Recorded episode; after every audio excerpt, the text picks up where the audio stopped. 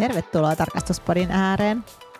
Tänään on mukanasi on jälleen tuttu pari, Katja ja Paula. Ja tänään meillä onkin aiheena väärinkäytökset. Mä tiedän Paula, että sulla on niin kuin joku läheisempi kytkös näihin vääränkäytöksiin ja niiden tutkimiseen kuin mulla, niin mikä se linkki on? Joo, mua on aina tosi paljon kiinnostanut ammatilliset väärinkäytökset ja niiden tutkinta. Musta se on tosi ollut ehkä yksi semmoinen mielenkiintoisin juttu, mitä on päässyt ammatillisesti tekemään. Ja oikeastaan ihan sattuman kautta törmäsin koko tämmöiseen, tämmöiseen tilanteeseen, että mä olin ää, mukana yhdessä tarkastuksessa tämmöisenä laina resurssina ja, ja sitten tulikin yllättäen kesken kaiken tarkastuksen vihje väärinkäytöksistä ja sitten ryhdyttiin sitä tutkimaan ja pääsin tämmöisen kokeneen juristin ja HR-ammattilaisen kanssa sitten sitä siinä selvittelemään, kunnes sitten keissi siirtyi, siirtyi kokeneemmille henkilöille, mutta siitä jäi semmoinen kipinä, että, että tämähän onkin tosi, tosi mielenkiintoista ja tosi palkitsevaa päästä tutkimaan tällaisia mahdollisia väärinkäytöksiä. Ja siitä sitten ryhdyin perehtymään aiheeseen enemmän ja kouluttauduin näihin asioihin liittyen ja tein tämmöisen Certified Fraud Examiner tutkinnonkin sitten siinä jonkin ajan päästä. Tosi kiva, että nyt meillä on oikein niin kuin, jos meillä olisi Q&A-sessio tässä mukana, niin kuulijat olisi voinut kysyä sulta vaikka mitä. Mutta yritetään antaa mahdollisimman paljon tietoa jo tässä ja sitten toki kysymyksiä voi esittää ja myöhemmin mehän voidaan vastata niihin. Tai lähinnä nyt Paula, kun on ammattilainen asiassa. Mites silloin, kun sä olit lainassa siellä, niin olit sä sisäisenä tarkastajana lainassa vai jostain muusta osastolta?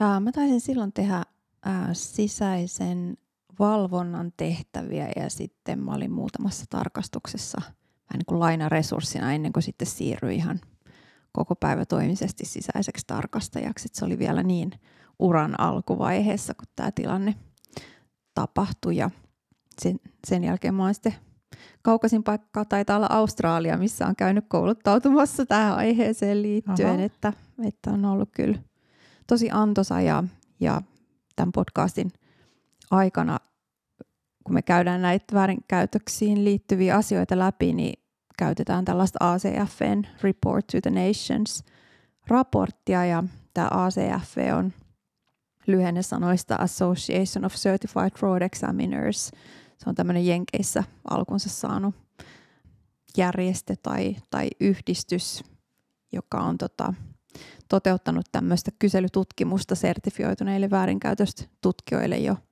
Taitaa olla nyt 12 kertaa tehty. Eli heillä on tota, varmaan ainakin yli 18 000 eri väärinkäytöstapausta, mitä ne on näiden vuosien aikana kerännyt ja analysoinut ja niiden pohjalta sitten luoneet profiilia siitä, että millainen on tyypillinen väärinkäytöksen tekijä ja mitä siitä aiheutuu organisaatioille ja millaisia väärinkäytöksiä ennaltaehkäiseviä kontrolleja yrityksissä on ja tosi, tosi mielenkiintoinen tutkimus ja Suomestakin löytyy tämän, tämän järjestön sitten Suomen osasto, jota itsekin olin perustamassa aikoinaan.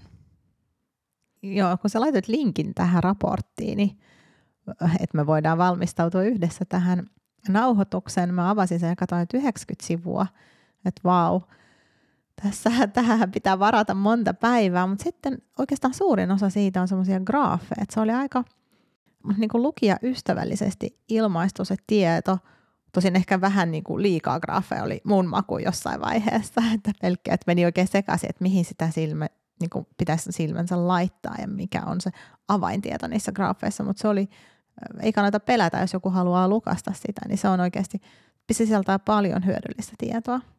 Joo, ja se on ihan ilmaiseksi luettavissa sieltä ACFn sivuilta, että kannattaa käydä vilkaisemassa. Se tuntuu, että se on vuosi vuodelta kasvanut se raportin pituus, että he on analysoineet sitä dataa vielä enemmän kuin aikaisemmin, mutta ehkä just ne olennaisimmat infograafit löytyy siitä raportin alusta todennäköisesti. Ja siinä oli tosi paljon mielenkiintoisia ja niin kuin uutta tietoa itselleni. Ja niin kuin mennään ehkä väärinkäytöksen tutkintaa ja aiheeseen enemmän, niin määritetään ainakin meidän kesken nyt, että mikä se on, mitä me tarkoitetaan väärinkäytöksellä nyt tässä podissa. Ja ehkä sisäisiä tarkastajia kun ollaan, niin mikä oiskaan parempi lähtökohta määrittämiselle kuin sisäisen tarkastuksen ammattistandardit. Siellä lopussa sieltä löytyy sanasto ja siellä määritellään väärinkäytös seuraavalla tavalla. Eli kaikki laittomat toimet, kuten petos, salailu tai luottamuksen rikkominen silloinkin, kun niihin ei liity väkivallalla tai voimakeinoilla uhkaamista – Henkilöt ja organisaatiot syyllistyvät väärinkäytöksiin saadakseen rahaa, omaisuutta tai palveluja, välttääkseen maksuja tai palvelujen menetystä tai varmistaakseen henkilökohtaisia tai liiketoiminnallisia etuja. Mitä mieltä sä oot tästä kuvauksesta? Pitääkö nyt kaiken mahdollisen sisällä vai lisäisit sä jotain vielä tähän? No on se aika hyvin kattaa ton ja, ja ehkä voisin vielä freimata sitä niin, että tämän podin aikana me puhutaan nimenomaan ammatillisista väärinkäytöksistä, eli ne on juurikin näitä äsken kuvaamiasi, kuvaamiasi tota, tietoisia ja tahallisia oikeudetonta etua tuottavia ää, tekoja, joihin yleensä sisältyy se, että tekijä pyrkii salaamaan, salaamaan tekonsa, niin ammatillisissa väärinkäytöksissä se tekijä löytyy nimenomaan sieltä organisaatio- ja yrityksen sisältä, eli kyseessä voi olla työntekijä tai johtaja tai omistaja. Eli silloin kun puhutaan ammatillisista väärinkäytöksistä, niin siihen liittyy se, että, että siinä tähdätään suoraan tai epäsuoraan ää, henkilökohtaiseen hyötyyn ja käytetään väärin ammatin mahdollistamia organisaation resursseja tai varoja tai tietoja. Eli hyväksi käytetään luottamusasemaa siellä yrityksessä. Mites voiko olla nyt kun sä luettelit, että omistaja tai esimerkiksi työntekijä, niin voiko olla joku työntekijän läheinen ilman sitä, että työntekijä olisi mukana siinä? No siis kyllähän väärinkäytöksiä tapahtuu myöskin silleen, että siinä voi olla vaikka työntekijä ja asiakas yhdessä tai työntekijä tai joku tavaran tai palvelun toimittaja. Mutta ähm, ihan suoraan nyt ei tule sellaista esimerkkiä kyllä itselle mieleen, mutta kyllähän tämmöisiä eturi, eturistiriitatilanteisiin, jotka luetaan siis korruptioon kuuluviksi, niin, niin missä saattaa olla jotain tämmöistä suoraa tai epäsuoraa henkilökohtaista hyötyä, että voi olla, että vaikka tilataan vaikka joltain läheisen omistamalta yritykseltä tai yritykseltä, jossa on itsellä kenties omistusosuus tai, tai jotain tämmöistä ja tehdään se niin, että ei ei kerrota siitä siellä työpaikalla avoimesti, että on tämmöinen eturistiriitatilanne, vaan pyritään salaamaan se, niin, niin silloin, silloin saattaisi tulla tämmöinen tilanne ehkä. Joo, mä mietin jotain, jos joku läheinen manipuloimalla jonkun firman työntekijää voisi saada jotain etuja, mutta ehkä sitä sanotaan sitten eri tavalla, kutsutaan eri nimikkeellä kuin väärinkäytös. Niin, ehkä tuossa on siis sä kuvailit aika hyvin mun mielestä nyt tilanteen, joka sellaiseen väärinkäytöksen saattaa johtaa. Eli läheisiltä tuleva paine on yksi tämmöinen tekijä, mikä saattaa jonkun henkilön sitten muuttaa, muuttaa luotetusta henkilöstä luottamuksen rikkojaksi. Ja tässähän me nyt keskitytään siihen organisaatioiden ja niiden sisällä tapahtuviin väärinkäytöksiin, mutta toki niillä on seurauksia – organisaatioille, mutta myös työntekijöille itselleen varmasti henkilökohtaisellakin tasolla. Senkin lisäksi, että organisaatio joutuu kärsimään. Kyllä, kyllähän näihin aina jonkinnäköinen inhimillinen tragediakin liittyy sitten, että sekä siihen, että mikä tekoon on johtanut, mutta myöskin sitten ne seuraukset, että ne voi olla todella rankkojakin sitten, puhutaan ihan rikostuomioista. Onko sä itse päässyt mihinkään tällaisiin mukaan? Onko sulla mitään esimerkkejä jakaa tämmöisistä seurauksista tai mediasta? Voidaanko me ottaa joku, jonka kaikki tietäisi?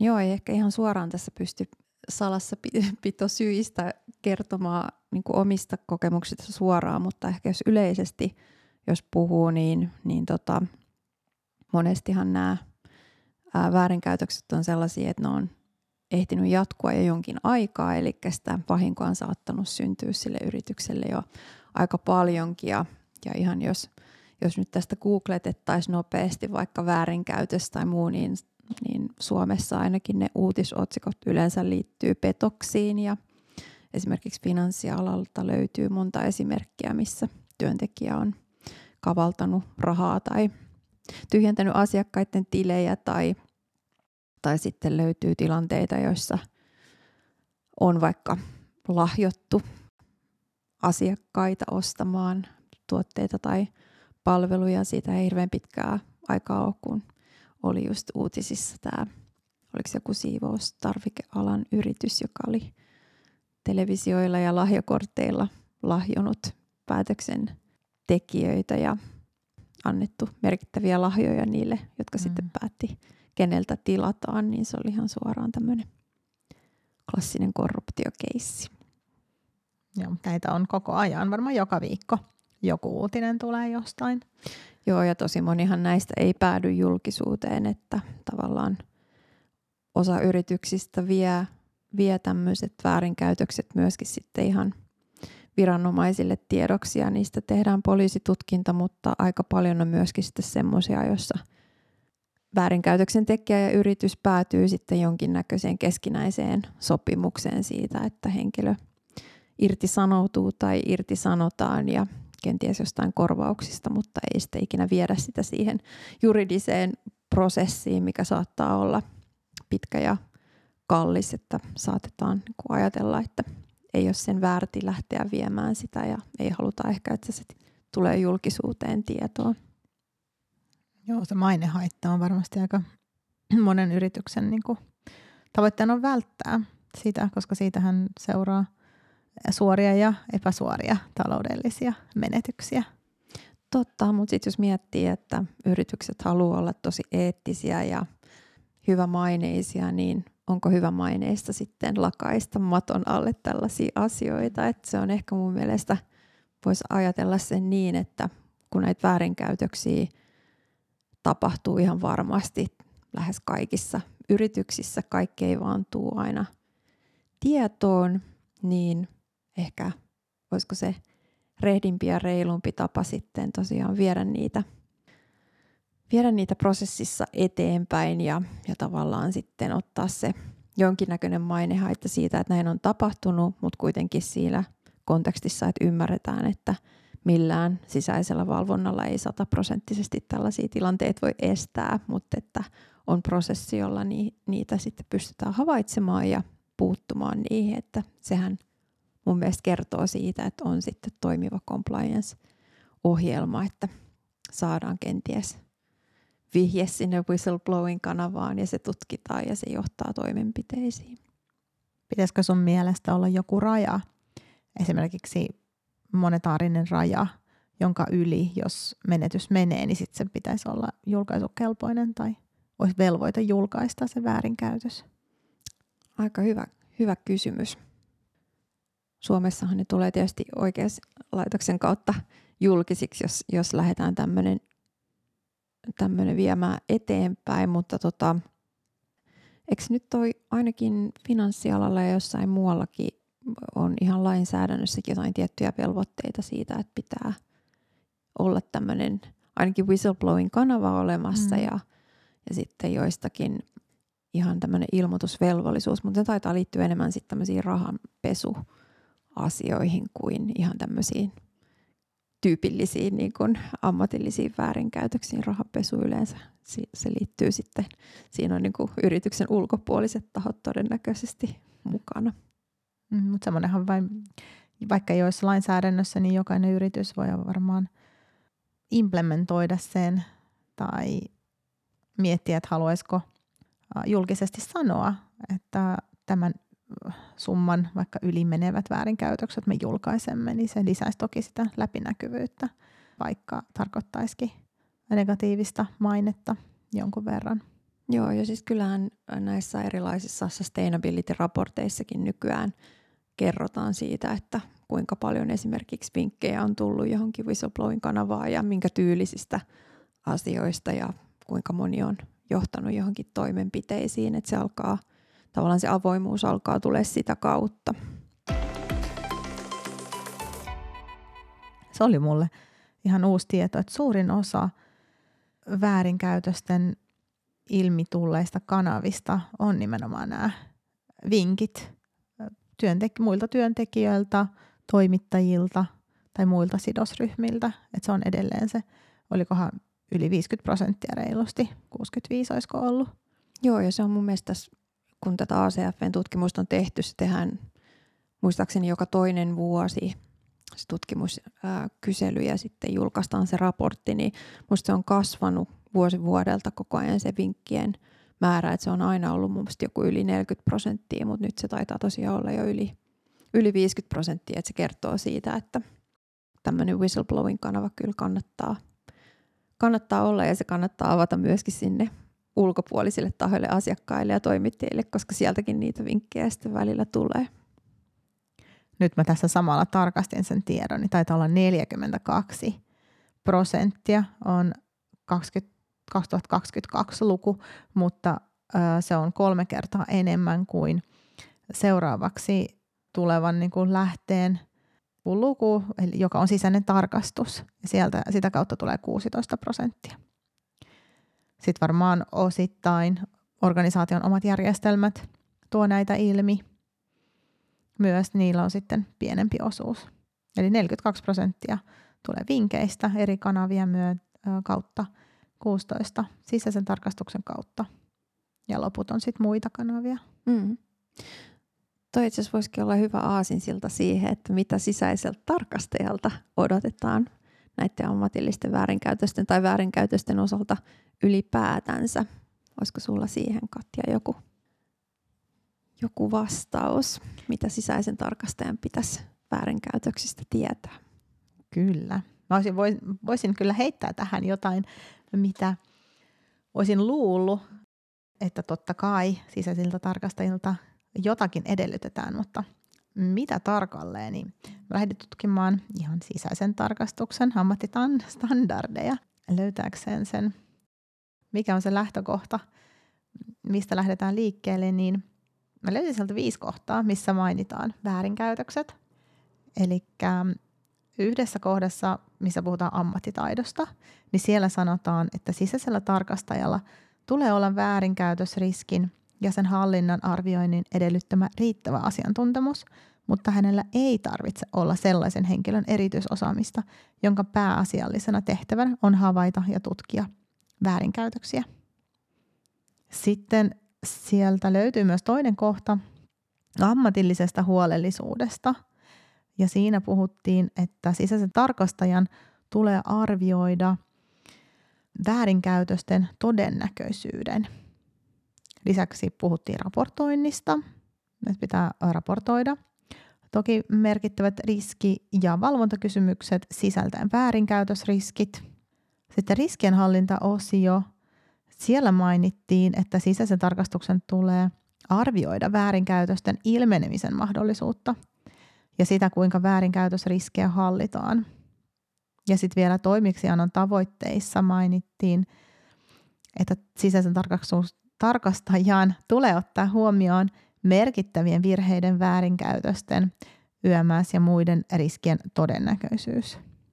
Eli kaiken kaikkiaan riittävä asiantuntemus riittää. Ei tarvitse olla erityisosaamista.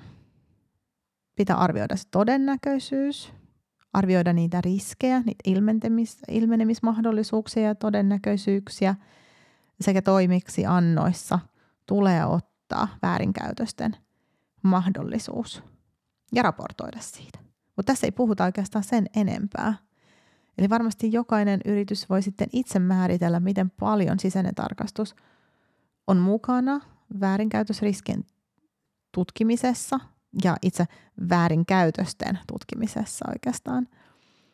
Ja mikä on se kanava, mihin nämä viedään sitten eteenpäin. Joo, ja se on minusta ihan mielenkiintoista, että kuitenkin kun sisäisen tarkastuksen yksi ähm, ydinalue, mitä tarkastetaan, on, on se riskienhallinta.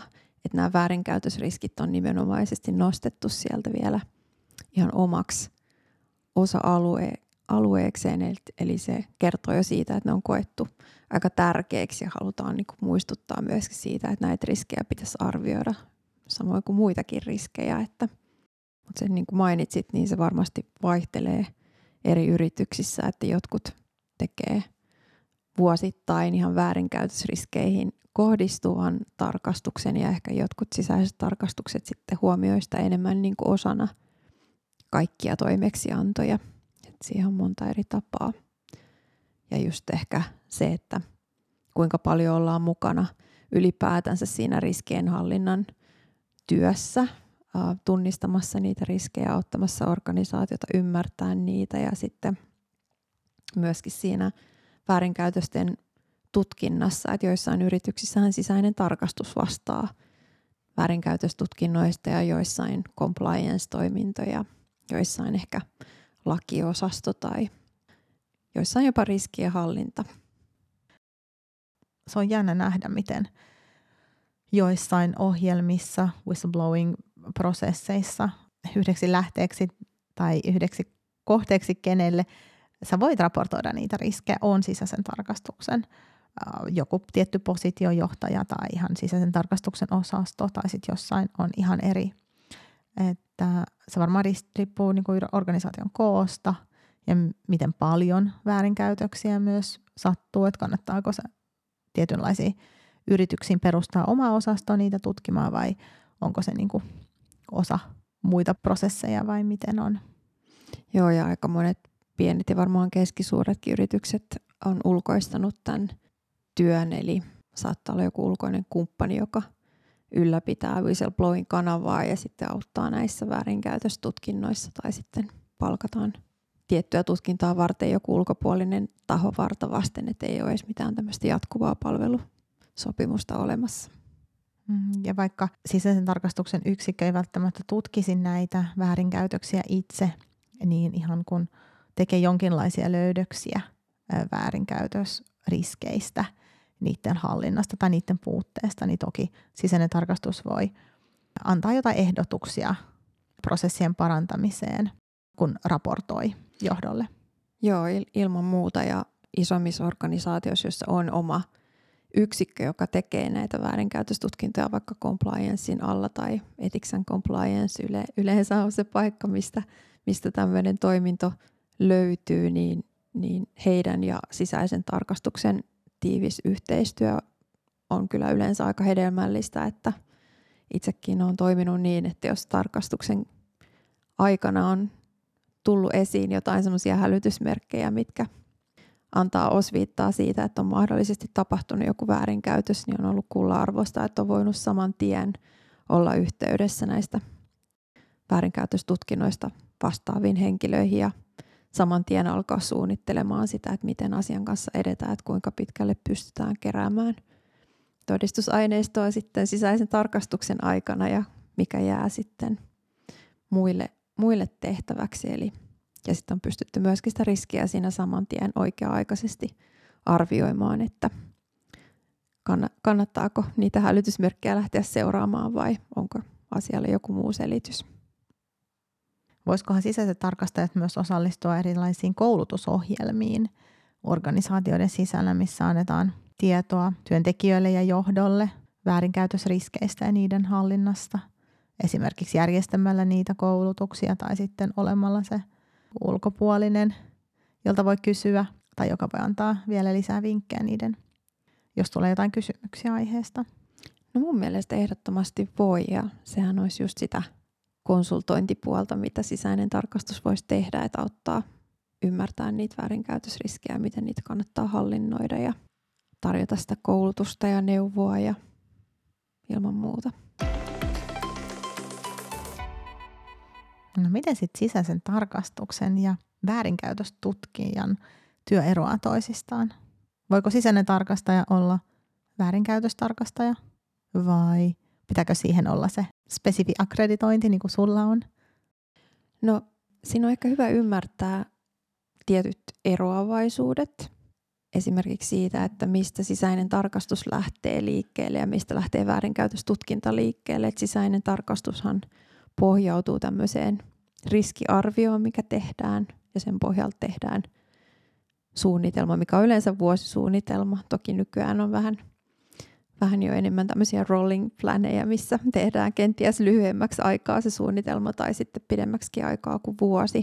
Mutta kuitenkin se perustuu tämmöiseen kokonaisvaltaiseen riskiarviointiin, että siinä ei lähdetä liikkeelle siitä, että epäillään, että on tapahtunut väärinkäytös, kun taas sitten väärinkäytöstutkintaa ei aloiteta, ellei ole painavat syyt epäillä, että väärinkäytös on mahdollisesti tapahtunut ja se, mistä tämmöinen epäily voi lähteä liikkeelle, voi olla just siitä vinkistä, mikä on tullut whistleblowing kanavaan. Se voi olla sisäisen tarkastuksen havainto, se voi olla tilintarkastajilta tuleva havainto tai, tai sitten johto tai työntekijät itse huomaa jotain epäilyttävää ja, ja sitten lähdetään siitä liikkeelle. Eli sisäinen tarkastus on enemmän tämmöistä suunnitelmallista, riskilähtöistä toimintaa – ja väärinkäytöstutkinta taas sitten lähtee liikkeelle siitä, että kun on perusteltu syy epäillä, että on mahdollisesti väärinkäytös tapahtunut. Eli se lähtökohta on aika, aika eri, mutta toki samankaltaisia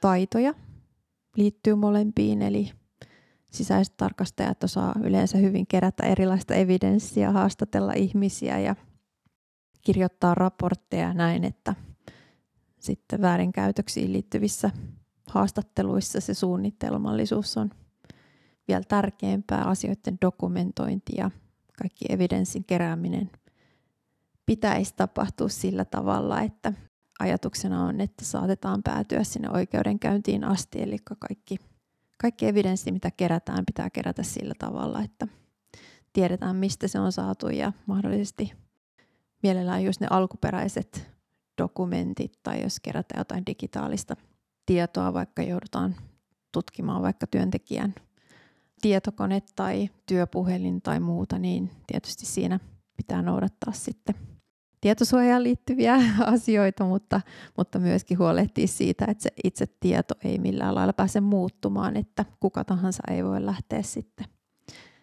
omin päin tutkimaan, tutkimaan asioita, koska saattaa sitten saada enemmän vahinkoa aikaiseksi kuin hyötyä, että siinä on tiettyjä tämmöisiä asioita, mitä pitää ottaa huomioon ja myöskin ehkä sisäisen tarkastuksen haastattelut ei ole niin välttämättä muodollisia kuin ehkä väärinkäytöstutkintahaastattelu on, että siinä joutuu miettimään paljon enemmän, että mitä ennakkotietoa on jo olemassa ja mihin pystyy sitä tietoa vertaamaan ja miten sitä haastattelua sitten tekee, jotta ei johdattele ihmistä vastaamaan. Voiko sitä aina haastatteluksi kutsua vai kutsutaanko sitä enemmän, enemmänkin kuulusteluksi? Tai?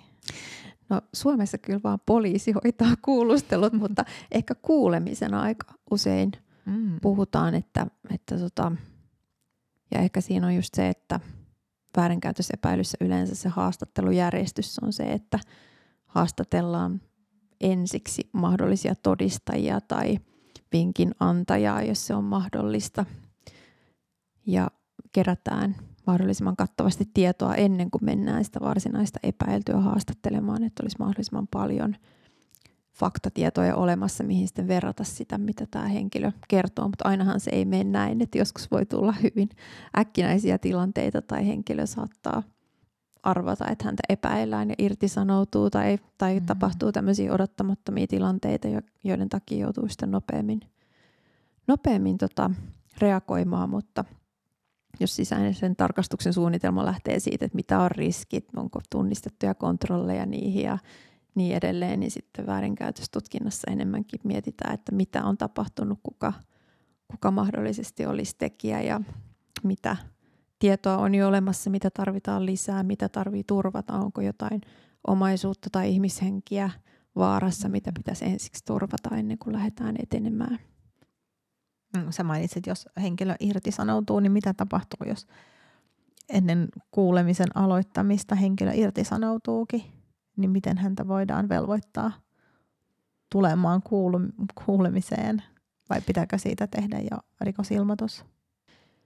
Niin, no nämä onkin erittäin hyviä kiperiä kysymyksiä, että mihin, mihin tota, kuinka paljon työntekijältä voi velvoittaa sitten auttamaan näissä asioissa, mutta toki kaikissa tämmöisissä kuulemistilanteissa on mun mielestä tärkeää, että kuka ikinä sitä tutkintaa tekeekään, niin toimii itse eettisesti, eli ketään ei voi pakottaa kertomaan mitään tai, tai sanoa, että sä et voi lähteä tästä huoneesta ennen kuin kerrot tai, tai mitään tämmöistä, koska silloin itse syyllistysvapauden riistoon tai tä, tämmöiseen, että siinä pitää, pitää kyllä mal- maltti mielessä ja toimii sitten ammattimaisesti siinä, mutta...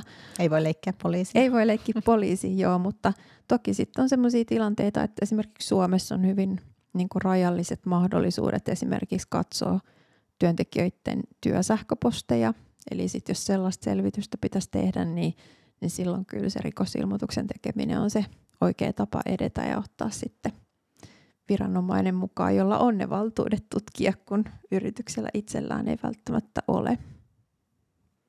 Tosi mielenkiintoista. Miten sitten raportointikanavat? Ovatko ne suunnilleen samoja? Olisi siinä tutkijana sisäinen tarkastus tai väärinkäytöstutkija vai eroako ne jotenkin? Näissä on varmaan yrityskohtaisesti aika paljon eroja, että mi- millainen se kanava on, että onko joku formaali puhelinnumero, mihin soittaa tai joku nettiosoite, minne mennä vinkki antamaan tai pitääkö sitten raportoida johonkin sähköpostiosoitteeseen tai mennä puhumaan jollekin luottamushenkilölle tai näin, niin, niin siinä on varmaan eroavaisuuksia, mutta yleensä mitä enemmän näitä kanavia on, mitä kautta sitä huolenaihetta kertoo, että on se sitten kertoo lähiesimiehelle tai compliance officerille tai sisäiselle tarkastajalle, niin tärkeintä on, että on joku kanava, mistä niitä huolia voi ilmaista ja myöskin, että se kuka sen huolen saa, niin ymmärtää, että se mitä pitää viedä eteenpäin ja kenelle. Ja tuossa on varmaan tärkeä myös se yrityksen kulttuuri, että ollaan avoimia ja ei rangaista niistä kertomisista ja vinkkeistä, vaikka ne ei osuiskaan oikeeseen, vaan ollaan tavallaan avoimia ja olisi matala kynnys raportoida näitä, ihan vaikka olisi pienikin epäily. Että ei ole semmoista pelon ilmapiiriä, että joutuu tai saa itse mahdollisesti rangaistuksen siitä, että vinkkaa jostain mahdollisesta väärinkäytösepäilystä. Joo, tämä on tosi tärkeä asia, koska eihän kukaan mitään vinkkiä antaisi, jos siitä itselle pelkää seuraavan jotain negatiivista. Eli yleensä yritykset, jotka tämmöisen vinkkikanavan ottaa käyttöön, niin myöskin sitten huolehtii siitä, että siellä on olemassa tietyt toimintaohjeet, jotka kieltää sitten tämmöisen whistleblowerin ähm, mikä on suomeksi retaliation, ähm, kostotoimenpiteet. kostotoimenpiteet tätä henkilöä kohtaan, eli pyritään sitten turvaamaan tämän henkilön tilanne silloin, kun tämmöinen vinkki on hyvässä uskossa annettu. Et tokihan tällaisia kanavia jotkut myös voi väärinkäyttää omiin tarkoituksiinsa, tehdä perättömiä ilmiantoja tai muita, ja silloin toki tilanne on ihan eri, ja silloin siitä voikin seurata sitten joku kurinpidollinen toimenpide, mutta kyllä mä lähtisin siitä, että varmasti 99 prosenttia vinkkeistä, jotka sinne tulee, niin tulee todellakin hyvässä uskossa. Ja, ja sehän siinä on just se hyvä puoli, että se, joka se vinkin antaa, niin eihän hänen velvollisuutensa ole todistaa, että se on totta, vaan kertoa, mitä, mm. mitä epäilee ja mihin perustuen, niin silloin joku toinen voi puolueettomasti tehdä sen tutkinnan ja selvittää. Että joskushan on ihan väärinkäsityksiä, ymmärretty jotain väärin, mutta mieluummin niin päin, että tutkitaan turhaan kuin että jäisi jotain merkittävää sitten raportoimatta. No minkälainen on sitten tyypillinen väärinkäytöksen tekijä? Liittyykö niihin jotain yleisiä piirteitä, jos sitä nyt edes voi yleistää? Joo, no tuossa ACFn tutkimuksessa onkin nostettu just niistä tekijöistä ää, statistiikkaa – ihan lähtien iästä ja asemasta ja sukupuolesta ja näin päin pois, mutta ehkä ennen kuin mennään niihin, niin mä voisin mainita tämmöisen kuin The Albrecht Study, tai jo tämmöinen hyvin vanha, vanha tutkimus, mutta on jäänyt tämmöiseksi klassikkoteoriaksi väärinkäytösten osalta. Ja tämä Albrecht haastatteli, jos mä nyt ulkoa koitan muistaa, niin taisi olla reilua parisataa ähm, olikohan petoksen tai kavalluksen tehnyttä henkilöä. Ja sitten näistä vastauksista hän muodosti tämmöisen teorian, että, että tota, näihin liittyy tämmöisiä tiettyjä henkilökohtaisia tunnusmerkkejä, kuten ylivarojen eläminen, liiallinen uhkapelaaminen, Tai sitten henkilöllä on tämmöinen ylivoimainen oman edun tavoittelu, että ajattelee vain itseään ja mitä, mitä haluaa saada tai saavuttaa. Voi olla myöskin suuria henkilökohtaisia velkoja, poikkeuksellisen läheisiä suhteita asiakkaiden tai toimittajien kanssa. Tai sitten kokee, että on jonkinnäköinen epätasapaino sen suhteen, että mistä on vastuussa ja mistä saa palkkaa, että kokee tekemänsä enemmän kuin mistä, mistä palkitaan. Tai sitten, että henkilöllä on tämmöinen keploittelijan asenne ja haluaa vähän niin kuin päihittää järjestelmän. Että ihan tämmöinen, niin kuin, oli kyse sitten mistä tahansa, niin koittaa vähän keplotella. Tai sitten on näitä kohtuuttomia paineita perheen tai vertaisryhmien taholta tai kokee jollain lailla epäoikeudenmukaista kohtelua työpaikalla. Senkin takia se organisaatiokulttuuri on niin tärkeä, että se, se mm. voi, jos on huono organisaatiokulttuuri, niin se on myöskin sitten kasvattaa sitä väärinkäytösten todennäköisyyttä. Ja ehkä tähän mainitsen myös tämän toisen, toisen väärinkäytöksiin liittyvän tunnetun teorian, joka on tämmöinen kuin fraud triangle, joka on Donald Cressin luoma malli.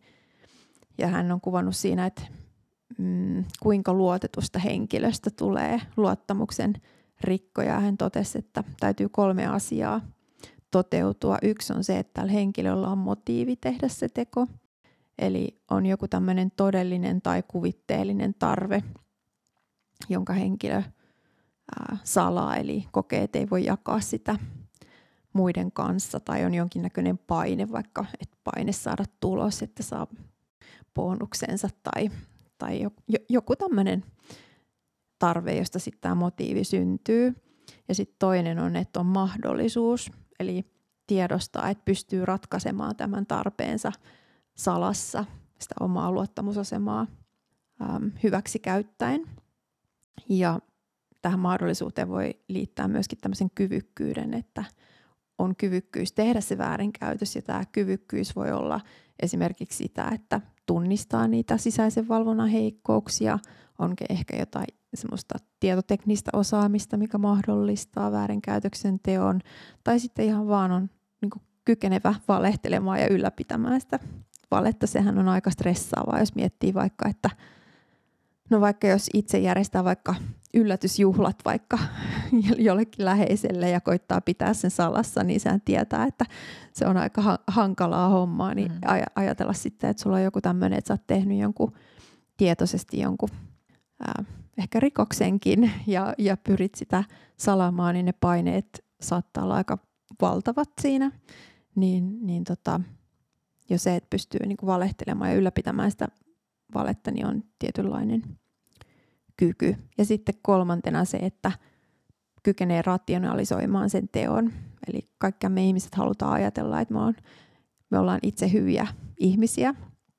Ja jos me tehdään jotain, mikä me tiedetään vääräksi, niin meidän täytyy jollain lailla pystyä se selittämään itsellemme niin, että me pystytään säilyttää se kuva itsestämme hyvänä ihmisenä.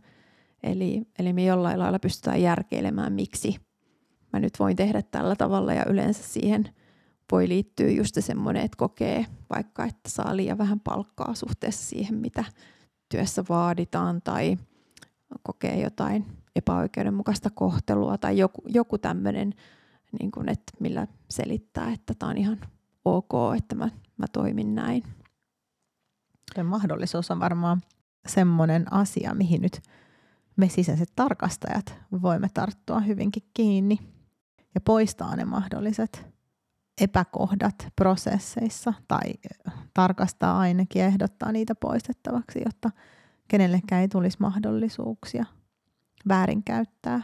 Ei ainakaan isommassa mittakaavassa. Toki kaikkea ei pysty poistamaan, kaikkia porsan reikiä voi sanoa, tai, koska väärinkäytöshän se on sekin vaikka ajan riistäminen organisaatiolta. Se ei ole pelkästään, että sä varastaisit jotain, tai, mutta se on jos vaikka tekee 50 prosenttia työajasta ja saa palkkaa sadasta prosentista. Onhan mm. sekin tavallaan väärinkäytös. Niin äh, kaikkea ei pysty poistamaan, mutta me voidaan suunnitella tarkastuksiamme niin, että me voidaan minimoida ne mahdollisuudet kenellekään tehdä väärinkäytöksiä. Vai voidaanko? No kyllä mun mielestä toi on ihan sitä ydinosaamista, mitä sisäinen tarkastaja voi organisaatiolle tarjota, että arvioidaan sitä sisäisen valvonnan riittävyyttä ja myöskin just toi väärinkäytösriski näkökulmasta. Ja jos nyt ennen ne väärinkäytökset on ollut enemmän vaikka sitä, että varastosta katoaa tavaraa tai, tai tota, viedään vihkoja, vihkoja sieltä tota, toimistotarvike huoneesta, kun lapsilla alkaa, alkaa koulu ja tarvitaan tota kouluun vihkoja ja tämän tyylisiä tilanteita tai kassasta rahaa, niin nykypäivänä ne voi olla siis ne väärinkäytökset jopa sellaista, että käytetään yrityksen internetyhteyksiä siihen, että louhitaan vaikka kryptovaluuttaa, että se tavallaan se väärinkäytösten kirjo on kasvanut ihan eksponentiaalisesti tässä vuosien, vuosien varrella, mutta kyllähän ne edelleenkin aika pitkälti liittyy siihen, että raha liikkuu suuntaan tai toiseen. Mutta sä kysyit niistä, että millainen se tyypillinen väärinkäytöksen tekijä on, niin pitäisiköhän meidän kurkata tänne ACFn tuloksiin, mitä he on väärinkäytöksen tekijöistä sanoneet. Joo, tehdään näin. Mun mielestä jännä juttu oli se, että vaikka eletään tällaisessa, ainakin nyt Suomessa, suhteellisen tasa-arvoisessa yhteiskunnassa, niin kuitenkin miehet tekevät paljon, paljon enemmän väärinkäytöksiä kuin naiset. Se suhde Euroopassa oli 20 prosenttia naiset ja 80 prosenttia miehet. Se onkin hyvä kysymys, miten, miten näin on. Mutta ehkä se heijastelee myöskin osittain sitä, että jos me katsottaisiin ihmisiä, jotka on päätyneet vankilaan, niin mä luulen, että miehet on sielläkin ö, enemmän edustettuina, mutta mistä, mm-hmm. mistä se johtuu, niin onkin sitten mystisempi kysymys vastata. Mitä tilastoa mä en kurkannut, mutta se voisi olla hyvä. Onko sama prosentuaalinen osuus sitten siinäkin? Mm. Joo, ja sitten kun mietitään, että missä asemassa henkilö on siellä organisaatiossa ollut, että onko ollut työntekijä tai esimies tai johtaja tai peräti omistaja, niin, niin nämä vahingot, mitä siitä väärinkäytöksestä on aiheutunut, niin myöskin kasvaa aika merkittävästi. Että mitä korkeammassa asemassa oot, niin sitä, sitä suurempi vahinko yritykselle on yleensä aiheutunut. Ja sitten jos katsotaan sitä ikä- ja koulutusprofiilia, niin myöskin se sama tuntuu korreloivan siellä, että mitä koulutetumpi henkilö olet tai mitä pidempään olet siellä organisaatiossa ollut, niin sitä suurempi myöskin se vahinko on, mitä siitä on aiheutunut. Ja ehkä se kertoo just tietystä sisäisen valvonnan heikkoudesta, mikä monessa organisaatiossa on. Eli nämä riskitehtävien eriyttämiset ja IT-järjestelmäoikeudet, että eikö se ole aika luonnollista, että kun sä etenet siellä organisaatiossa eteenpäin, sä opit siitä organisaatiosta koko ajan enemmän, sä ehkä ymmärrät paremmin niitä sisäisen valvonnan heikkouksia ja sitten samaan aikaan sulle saattaa kertyä kaiken näköisiä järjestelmäoikeuksia, kun sulta ei välttämättä putsata niitä mm, Totta, epäolennaisia sieltä pois, mitä sä et enää sun roolin takia tarvitsis, niin sulla onkin yhtäkkiä sitten se mahdollisuus ja kyykkyys tehdä niitä väärinkäytöksiä. Joo, siinä oli hyvin huomattu myös se, että näiden väärinkäytösten selvittämiseen käytetty aika tai niiden ilmi tulemiseen, niin siinä menee paljon kauemmin aikaa selvittää ja tuoda ilmi niitä väärinkäytöksiä, joita korkeammalla organisaatiossa olevat suorittaa kuin siellä matalammalla. Joo, ja siihenkin liittyy minusta tämä sama, mitä äsken puhuin, tämä riskitehtävien eriyttäminen, että tavallaan ja sisäinen valvonta myöskin, eli mikä kor, mitä korkeammalla siellä organisaatiossa on, niin sitä paremmat mahdollisuudet sulla on niin sanotusti overridata näitä kontrolleja, eli, eli pystyt sillä omalla asemalla tai määräysvallalla kiertämään tai ohittamaan eri, erilaisia sisäisen valvonnan kontrolleja. Ja kun mainitsit koulutuksen, niin näyttää siltä, että 65 prosenttia väärinkäytösten tekijöistä, niin heillä on korkeakoulututkinto tai sitä korkeampi. Eli ei ne väärinkäytökset tekijät tai ammatillisten väärinkäytösten tekijät, niin kun AC, ACF-missiossakin mainitaan, että he pyrkii torjumaan tämmöistä niin sanottua valkokaulusrikollisuutta, niin se ehkä kertoo just tämän, että ei ne, ei ne tekijät ole tämmöisiä ehkä mitä saattaisi spontaanisti ajatella, että mikä joku väärinkäytöksen tekijä saattaisi niin kuin mielikuva olla joku tämmöinen taparikollinen, vaan ne on just niitä ihan tavallisia ihmisiä siellä työpaikalla, koulutettuja henkilöitä, jotka sitten syystä tai toisesta ajautuu tällaisia asioita tekemään. Eli ei ole semmoista yhtä profiilia, johon, johon välttämättä se tekijä, tekijä istuisi ja ehkä se tekee niistä semmoisia traagisia tilanteita sinne organisaatiolle ja ihmisille siellä organisaatiossa, että monesti se tekijä on just se niin sanottu luottopakki, jolle on sitä vastuuta ja valtaa kertynyt siellä organisaatiossa, jota, josta sitten työkaverit sanoivat, että no en olisi kyllä ikinä uskonut siitä ihmisestä, että, että hän menisi tekemään jotain tällaista. Tuo on varmaan sisäisten tarkastajien myös hyvä pitää mielessä, koska usein kun haastatellaan tarkastuksissa erilaisia ihmisiä, eri tasolla olevia ihmisiä, niin toki haastatellaan niitä prosessien tekijöitä, mutta myös saattaa olla johtoryhmän jäseniäkin. Niin jos pitää mielessä sen, että myös ne kaikkein korkeimmalla olevat kyllä pystyy tekemään väärinkäytöksiä ja suurin osa suurimmista tappioista tuleekin sieltä.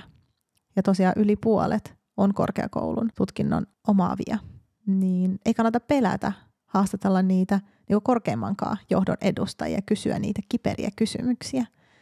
Ei kannata myöskään hyväksyä vähemmän tarkkoja vastauksia johtajilta kuin esimerkiksi jos hyväksyisi joltain matalammalla organisaatiossa olevalta henkilöltä, vaan ihan pitää vaatia selittämistä, jos ei ymmärrä jotakin. Joo, ja tämä tekee ehkä just siitä työstä haasteellisen, koska välillä tuppaa käymään niin, että kun, kun haastattelee tai pyytää jotain dokumentaatiota ehkä jopa sieltä ylimpään johtoon kuuluvalta henkilöltä, niin helposti se koetaan semmoiseksi että sisäinen tarkastus nyt jotenkin keskittyy väärin riskeihin tai miksi minua nyt vaivataan, koska minulla, minä olen niin tärkeässä asemassa täällä ja, ja minulla on paljon tärkeämpääkin tekemistä kuin vastata tällaisiin kysymyksiin.